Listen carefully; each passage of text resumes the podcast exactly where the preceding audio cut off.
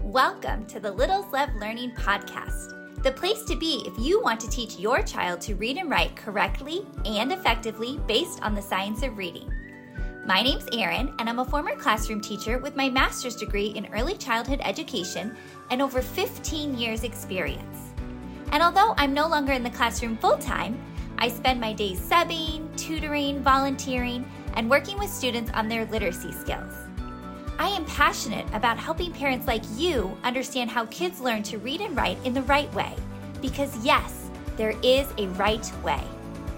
Each week, we'll tackle the most important topics in early literacy, including the best way to teach letters and sounds, the difference between sight words and high frequency words, and why spelling and handwriting should not be skipped. Are you ready to help your child become a strong reader? Then let's dive into today's episode child to read at home does not need to be complicated. You don't need fancy curriculum, you don't need expensive supplies, and you absolutely can do this. My whole channel is all about empowering you as a parent or a caretaker or even a teacher to be able to teach little ones how to read correctly and effectively based on the science of reading. And today's video is sharing a very quick game that you can play with your child that is going to help them practice spelling and blending and reading, and it's gonna be a whole lot of fun. In case you don't know me, my name is Erin. I'm from littleslovelearning.com. I'm a former classroom teacher. I am also a tutor and a sub, and I spend my days teaching parents and other teachers how to teach little ones to read effectively and correctly based on the science of reading. This game that I'm about to share with you takes a couple of minutes to set up. You don't need anything more than a whiteboard and a marker, and you are going to be amazed at how much your child is practicing just with this little game. So let's dive in so I can show it to you. So all you need for this game are a whiteboard and dry erase marker. I really like the thin dry erase markers, not the big, thick, chunky ones.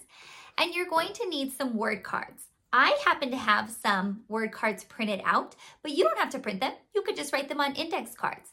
And the words that you want to choose are words that your little one would be able to read on their own based on the phonics patterns that you've already taught them.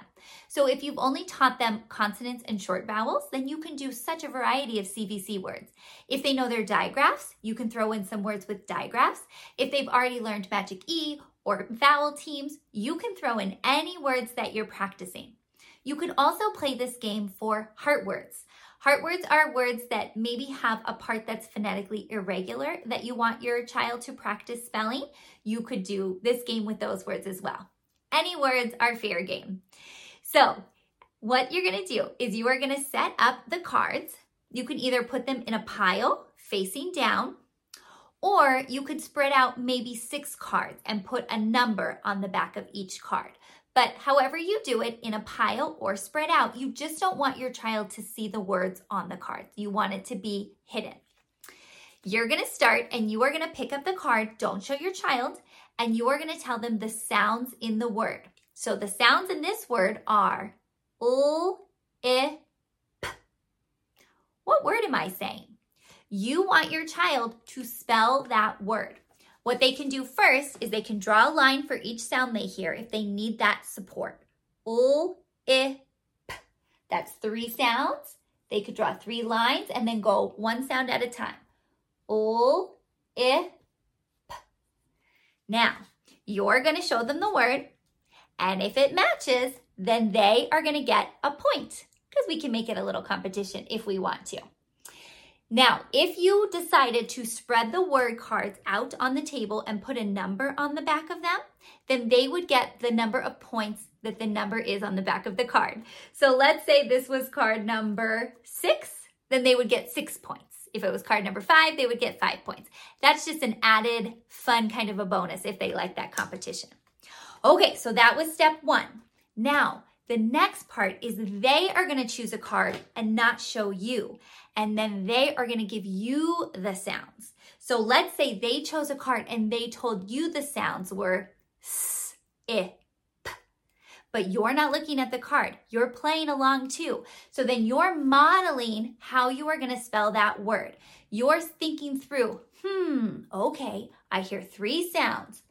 S, i, What's the first sound I hear? See how you're talking them through it. You're talking through how you would figure it out. What's the next sound? Eh. What's the last sound? P.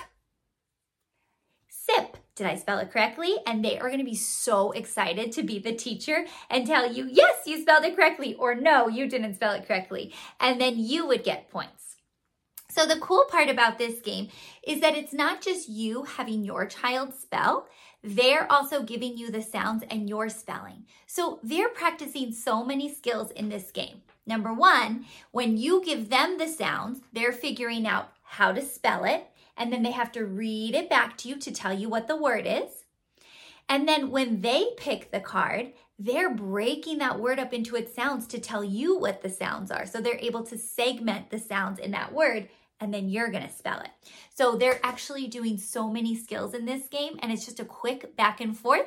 And like I said, if they like the competition aspect, you can get a point every time you get it right.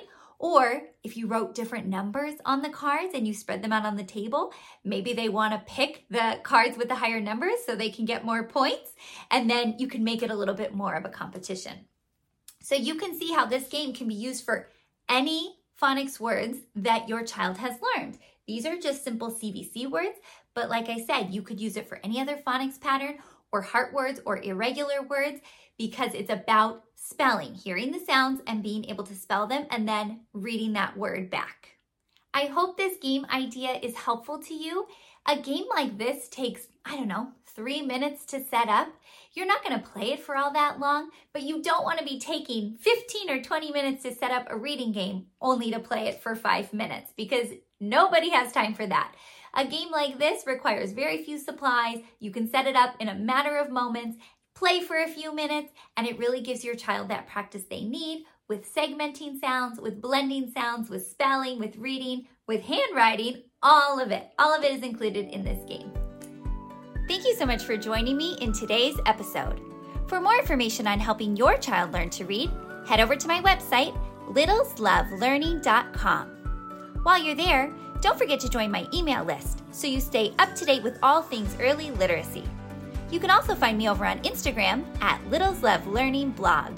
Happy learning!